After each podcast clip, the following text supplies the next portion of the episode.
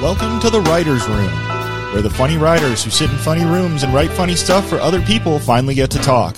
Here's your host, Emmy winning writer and comedian, Jeff Cesario. It's important to glue shows, projects, writing, movies, whatever it is, to glue that together. You need someone around. And I think it is the greatest, funniest irony in show business that the guy with the benevolence and the diplomacy gets sent off to a room by himself. That's no that it, no joking. That means a lot to me. And the the absolute truth is, like when I got in a room with people like you, with people like Odenkirk and Cross, with Will Forte, and you know, Will Forte, the, right? There's there's so many people over the years. Um, I'm a comedy fan, which is and and so I there have been times. Oh, I did the. Uh, uh, oops, there's an Emmy showing, but the uh, the Spirit Awards I did with Kroll and Mulaney, right? It's two. Uh. Yeah, yeah, I know, but I'm I'm not obnoxious. Um, uh, but like when I did the Wait, you I- started it. there was a time with the I thought it was an Emmy battle. Do we have another Jimmy Fallon show? Is there something going here? Uh oh, Gary's got nothing. To No, no, I got nothing.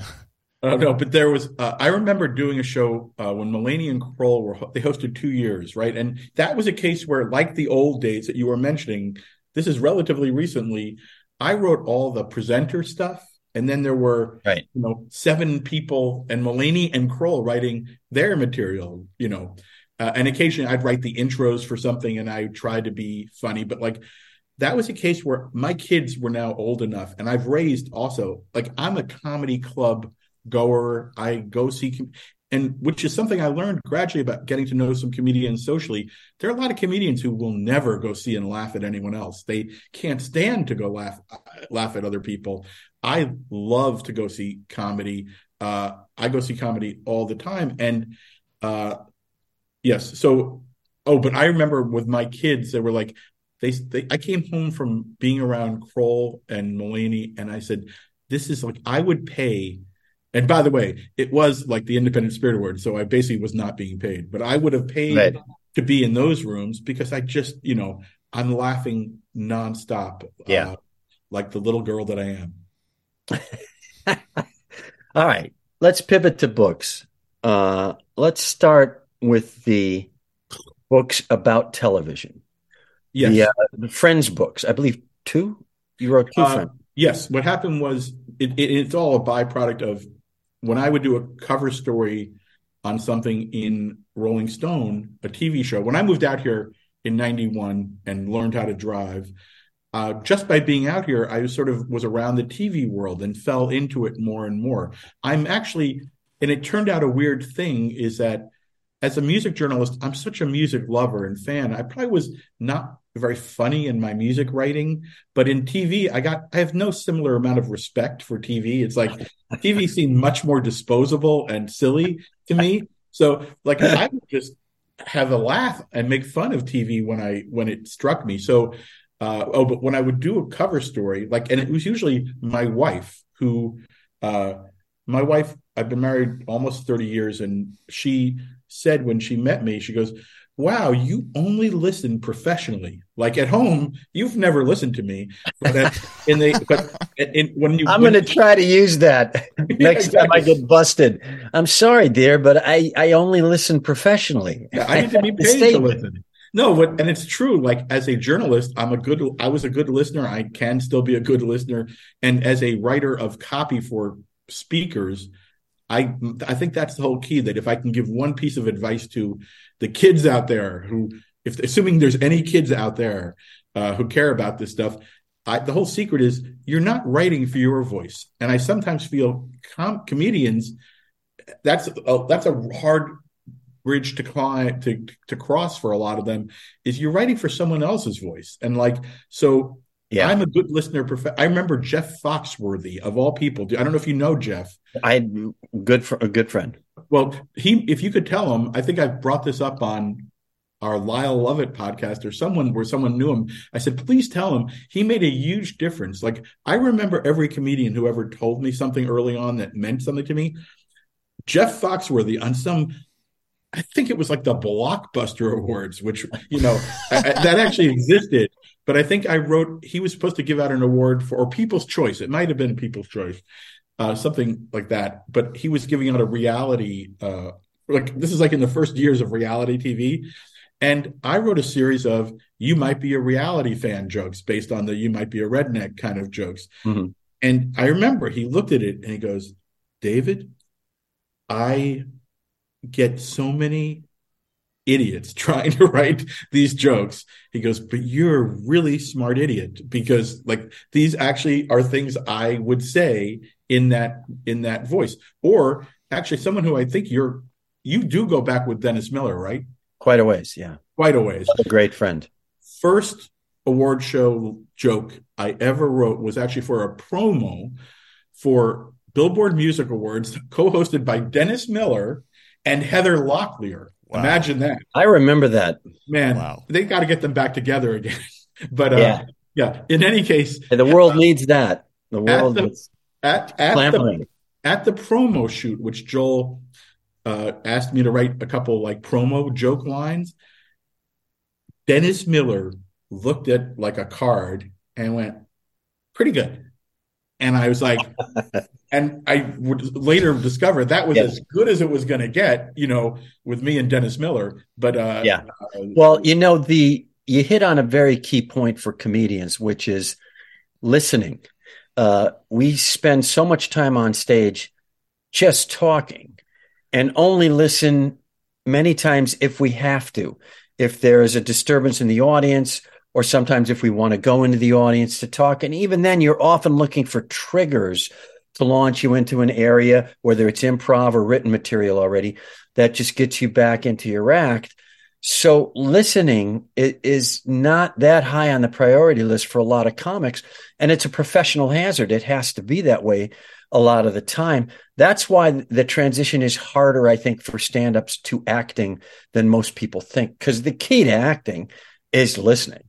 Right. And learn your lines and listen. Yes. You know, and and so so that's a key. And then you hit on two probably i would still say two of the top 10 stand-up writers maybe of all time in jeff and dennis uh, jeff foxworthy and dennis miller. Th- their writing is so crisp and so clean and uh, made to appear so effortless that getting a compliment from them is uh, is a huge deal. It's also fun to understand what you're saying for me about writing for someone else because I took great pride when I stepped back and I had I had the great good fortune to have my first experience be Dennis Miller, who wow. I write and sound like kind of anyway. You know, we often we were friends before either of us hit it, and we right. often if Dennis we, Miller had a heart, he would sound very much like you.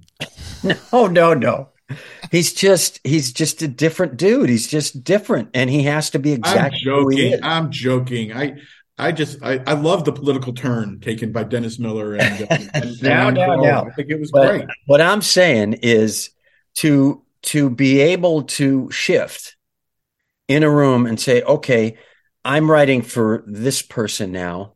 Let me either pick up their voice or listen to them more or understand that I'm not writing for myself. That's really the most important thing for stand up writing in a room. I'm not necessarily writing for myself. Here's a great key Dennis told me though. Dennis said, tell everyone in the room, just write great jokes. I'll turn them into Dennis Miller jokes. That's great. wow. That's, that's, that's a good thinker there. That's a guy no. who says, just write what you write. That's funny.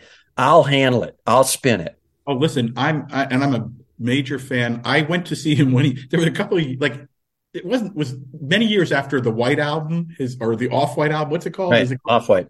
The yeah, Off White album. He did like a tour where he redid. He did like his album tour of the Off. He basically did that like at the coach house, I think it was. And I drove down with my wife and it just like shouting it out like he was doing Sergeant Pepper. We were so thrilled. It was so great. so I'm, I'm a fan. But what you're saying, it's exactly right. And I'll give you my story where, you know, I have had over the years, like older producers, older white guys tell me, you know, write this more hip hop or whatever. And I'm like, oh no, I do not write in a I, I, am not trying to parody someone. I'm right. trying to capture who they are and then let them tell me where I'm wrong and where, uh, you know, if they want to change a word, they change a word. I don't, yeah. I won't do that. Here's just an example of how it works when it works perfectly and under pressure. When Whitney Houston died the day before the Grammys, it was the first year LL Cool J was hosting. We had just rehearsed his whole opening monologue it wasn't about Whitney Houston dying because right. that had not happened. Uh, he he was sick. He was filming his CBS drama. He called me at 4:30 and said, "David, I'm going to go to sleep, so I'm okay for tomorrow. Tell me we're locked and loaded." And I said, "LL, we are locked and loaded. Get some sleep." An hour later, we're on the floor of the Grammys. We get the word Whitney Houston has died, and I had to call LL and go, "We are unlocked and we are unloaded because I'm going to do a whole new monologue." For you, which I did, which was almost exactly what you if you saw that show, which I'm very proud of that monologue. It was like transitioning from Bruce Springsteen doing "We Take Care of Our Own." You had to lead to Bruno Mars. In between, you had to deal with Whitney Houston's death. You had to again get people back up to watch Bruno Mars. It was tough. It was a tough moment. It was so soon. There was no time. I had like an hour to work on it sent it to LL, uh, and got the call back going, This is great. This is very powerful. One thing, it doesn't have a prayer. And I went, I don't write a lot of prayers, LL. I don't know. You know, uh, it's been a while since my people wrote the prayers. You know, there might be a more recent big good book that your people have written, but I it's not my name. So why don't you write me a prayer and I will then I'll Jew it up so that it becomes not a religious prayer, but sort of just a more general ecumenical. Is that the word right. prayer? Right. And that's what happened. And if you watch that monologue, I think you can see the prayer on YouTube, you know, and all that. I will tell you that everyone, the network, uh, Ken, Ken Ehrlich and I were the only ones saying he wants to do a prayer. He should do a prayer. And that is the, the secret is what you just said. And I'll say it, reinforce it we are not the people on stage. It is all about what the guy or woman or people on stage should want to say right. and is, is right for them. Because if you force someone to say something, it will go very wrong. Uh. I once wrote the GLAAD Awards for a very macho actor, and I was told you have to say, you know, straight, gay, bi, you know, bisexual, transgender. And I said, with this guy, I wouldn't say transgender. And they said, this is like 12 years ago. I said, why? I go, it will just make him, he will never be able to get that word. He will, and yeah. he, it literally, as when he, when he tried to say the word, he would trans, you know, it's like, because I think he imagined his phallus coming off. It was like, he was, yeah. was not the guy to deliver it. You need to be able to think about who's delivering the message. And well, you know, the great Peter Lassally, who produced the Tonight Show for a long time and then produced Letterman as well, uh, said it great. I called him for advice when I was just starting to produce Dennis Miller Live, and he said, "Do what your host does well. That's right. it. Just do what your host does well. If he hits the curveball, just pitch him curveballs. That's it." And I thought, wow, that's the most clear advice I've ever had in a writer's room let's get back to Very these true. books because they fascinate me. These okay. these friends books. Then he did a Seinfeld thing, and these all tend to trigger from Rolling Stone stories. Probably usually Rolling Stone cover stories, I'm guessing, because these are big franchises. In the case of Friends, which really is the one that uh, I earlier, when I started out, got out of college, I was an intern at Esquire. I got to do a Woody Allen, not not a book I would be doing now, but a Woody Allen quiz book because uh, there was a Woody Allen quiz that ran in rolling in Esquire at that point, like a little like two page thing. And someone mm-hmm. said we should do a book, and they offered the author of the rolling of the Esquire piece five dollars, and they said no, but there is a kid here who's kind of funny, so maybe he'll do it. And I did a book to get an agent, and I for got three dollars for three dollars, and. I gave one of them to my agent who was married to Thomas Pynchon, may still be. I don't. It's like you know, and boy, did she not understand the books I was doing. Like when I called her, when I was asked to do a friend's book years later, I said, I was asked to do a friend's book. And she said, What friend? And I'm like, no, the TV show Friends. And she goes, what's Friends? And it was Yeah. the biggest show in the world. So I realized I might need to get a different editor who understands my. But yes, most most of them came out of articles early on, and then I started doing other kinds of books. I'm, uh, you know, I'll help friends with their autobiographies, or I'll, uh, you know, I wrote a book about the world of people who run TV shows called Showrunners.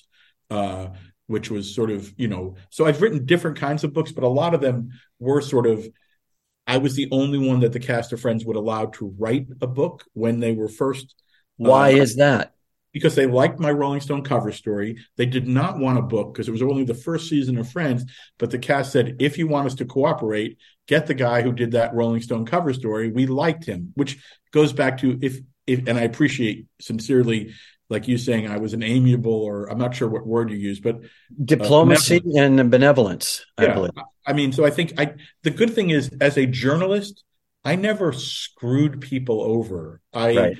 uh, I mean, if I had a take on him that was, I was always direct about like my my. You knew what my sort of feelings were, and I remember actually uh, Steven Tyler uh, calling, pulling me aside. He goes, "You know what I like about you?" I said, "What's that?" He goes, "You know that I'm the rock star because there was a period in journalism where it's almost like the writers, the journalists were stars, and I was not like that. You know, Bill was a bit of a star in a sort of, you know, in his own way, and and Cameron Crowe is a star in his own Right. way. I was never that kind of. I didn't the blue collar Cameron Crowe. I'm the working man's celebrity journalist. who comes in and just gets the job done. barely, barely sometimes. Now, uh, but but come on, that's a fascinating world because you did your share of Rolling Stone cover pieces on pretty huge, many times insane rock stars. You're on the road many times with these people. I'm only married because my wife, um, Gary, uh, Jeff, have you met my wife? I don't. I think you must have a few. But Gary, you know Fran. I do. Yeah, like- she's lovely.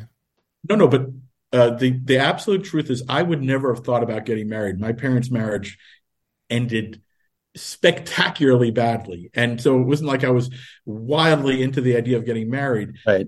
I was. I had just met Fran. I went on the road with Paul McCartney and Linda McCartney around the world, and Linda McCartney at uh, like we were coming back from South America, I think, and she said, "David, do you have a girlfriend?" And I now realize maybe she was going to set me up with some relative in that world of McCartney's, and I could have been a McCartney. I could have been a Beatle, but I I instead said, "Yeah, I just met this girl a few weeks ago. I really like," and she goes, "I want to meet her." And I'm like, "Really?" It's like very very unusual. She took a, she t- she took a picture of me, which is like on the back of some of my books as my portrait for nothing. Said, "I want you to use this for your." I mean, she took a liking to me, but in any case, she she goes, "When we're in New Jersey, uh, where's your wife?" I go, "Actually, she's in New York for business or something or some family function." She goes, "I want her to come out to rehearsal, watch sound check, and have lunch with me." And we had lunch. At, at the end of lunch, she pulled me over and said, "David, do you think I know about marriage?" And I went, like a, again, a question has how many people have ever said that to you? Do you think I know about marriage? I go, yeah, you have a great marriage. You guys seem like, you know, super tight. And, you know, my parents weren't, and my dad wasn't a Beatle. So I'm very impressed with your marriage. And she goes, marry her right away. And I would never have thought to do that. Uh, and I, I literally just sort of listened to her and got engaged by the end of that year and married within the year. And so Wow, you are so lucky that that tour wasn't with Vince Neil. I will say, I not might only have been Mrs. Vince Neil. not only have I met Fran, but I've met two of your uh, your sons as well, and uh, you you sure righted the ship from uh, whatever you might have witnessed as a boy, because you uh, you seemingly have a, a beautiful family that is. Uh, I, I really appreciate that. Yeah. And Gary was the one who was nice to both of my kids uh, when they were around, you know. Uh, no, so I, I really, I appreciate it. No, no joke. Beatles saved my life in different ways. Like even during the pandemic, this pandemic, I worked on two different books helping Ringo, you know, and like when you're going, when we were all going insane, it was like a great thing to like, you know, think about the Beatles for like days and months at a time. You know, it was just great. What's the tour that you were on where you look back on it and go, I barely made it out of there alive? Uh, lately, because I love the band, I think about being around Guns and Roses and like. Uh, I, they're one of the only, and there was a Skid Row. I also, Gary and I are both nodding. That makes instant perfect sense. Well, here's the thing. I don't know if you even. I think you two probably know about this about me or would guess this. I've never done drugs. I've never been interested in alcohol or drugs. I loved music. I like women. I like my wife. I mean, I like. I, I never gave a shit well, about. Flip that in editing so that your wife comes first. yeah, exactly. No, she knows the truth. Um, but in any case, um, uh, so but the only times I ever got high in my life, I think one exception. I think I did mushrooms in Mexico once with an old girlfriend. That was good. But I never liked drugs, never cared about drugs. But there were a few bands where they would say, and I'll say Skid Row, maybe when they were on tour with Guns N' Roses, they would say, "You can't stay in this room unless you get you smoke this joint." You know, joint. It wasn't like heroin. I wouldn't have done that. Right. But I did. right. I did. Now it's legal, so I guess I can say that. But what's funny is every once in a while I'll get something forwarded to me from YouTube. Like there's one. I don't know who the hell shot it, but like we are now uh, you and I, not Gary, we're now old enough that like there are definitely things you can forget, not from pot smoke haze, but from just time. And Right. like someone sent this footage where like it's Slash and Izzy and and Sebastian, and they're all jamming in a room, and I'm just there looking like a moron with my bag and my notepad. And uh, more recently, like someone sent me, uh, there was like someone sent me footage of like it's Tom Petty interviewing Ringo in like a fancy hotel sort of patio, and they sort of pan over, and it's like, who is that dopey looking Jewish guy sitting in the corner? And it's me, and I'm like, I, I, said, how could I forget? A moment Yeah. where I'm like, and then I gradually sort of go, oh yeah, I think it was Tom said I have to interview Ringo for something, but why don't you come with me? And then if I get lost in my questions, you can jump in. And I'm I'm just sitting there like, you know, There's a trust level I think that musicians of that caliber had with you, which is why you're in some of these shots. Uh, Petty being one of them, I think you you did a, a fair number of pieces with with Tom. he adopted Tom and his first wife, Jane, who has texted me during this conversation Wow. about another rock star who died, who I don't, I guess I shouldn't say it because I don't want to date your interview, but like about some musician in that world. But she's texted me during this. They adopted me when I moved here. I moved here in 91. I, as I said, I, I'm not joking. I didn't know, I knew Steve Pond, who's a, a local journalist who I assigned some pieces to. I didn't know anybody, but by the kindness of strangers and the kindness of superstar strangers, by within a few weeks, literally like I don't know if it was Tom at first. It might have been his wife Jane just took a liking to me and I was like in their family. I was at my first Christmas in LA. And again, I'm a Jew, so it's not like I'm saying Christmas is the biggest deal. But my first Christmas was at the Petty's house, you know, and it's like I thought it would be Wow. rock and roll, 5,000 people. It was like 30 people, including George Harrison, Jeff Lynne, Huh. you know, and Wow. and a gift exchange and you know and i and uh in any case yeah they sort of took me people took me in howie epstein from the heartbreakers may rest in peace was one of my groomsmen you know it was like uh i had the weirdest assemblage of friends terrence trent d'arby and i went were movie best friends we would go to we went to see toys by barry levinson twice i don't think anyone else in the world ever saw barry levinson toys once. twice. I saw it twice with Terrence Trent D'Arby. That's how weird my life has been. Have you ever wound up on stage during a concert? Yes. Uh, first ones who ever did it, Run DMC, who I just Wow. when we had the the Wow. hip hop 50th, uh, and I blended in perfectly. No one knew I was on. Sure. So, uh, uh, it was the when we when we had the hip hop 50th uh, at the Grammys this year with all, all the stars.